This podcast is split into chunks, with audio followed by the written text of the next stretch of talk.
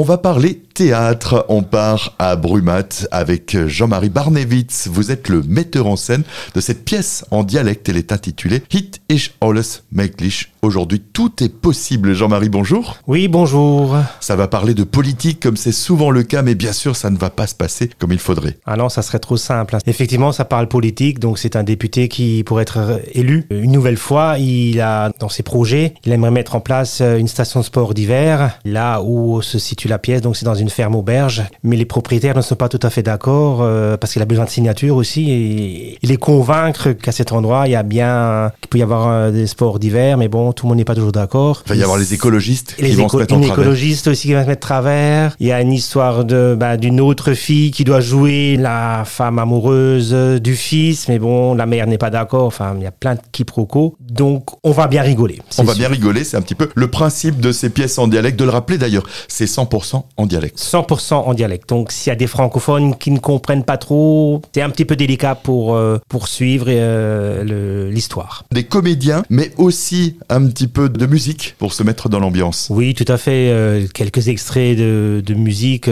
surtout en principe avant chaque ouverture de rideau, donc pour que les spectateurs aient de nouveau un moment un peu plus calme et puis qu'ils puissent nouveau se reconcentrer pour chaque acte de la pièce. Une bonne vingtaine de bénévoles pour le bon fonctionnement de cette pièce et neuf comédiens sur scène. Exact, neuf comédiens, donc il y a quatre hommes et cinq femmes qui se partageront la scène. Euh, la pièce n'est pas trop longue, hein. on va dire 1h50 à peu près. Ça se passe à la Maison des Œuvres à Brumat au tarif de 10 euros, tarif réduit de moitié pour les plus jeunes. C'est ce week-end, samedi et dimanche. Le week-end prochain, du vendredi au dimanche, on peut réserver au tabac à Brumat et sinon également une caisse du soir.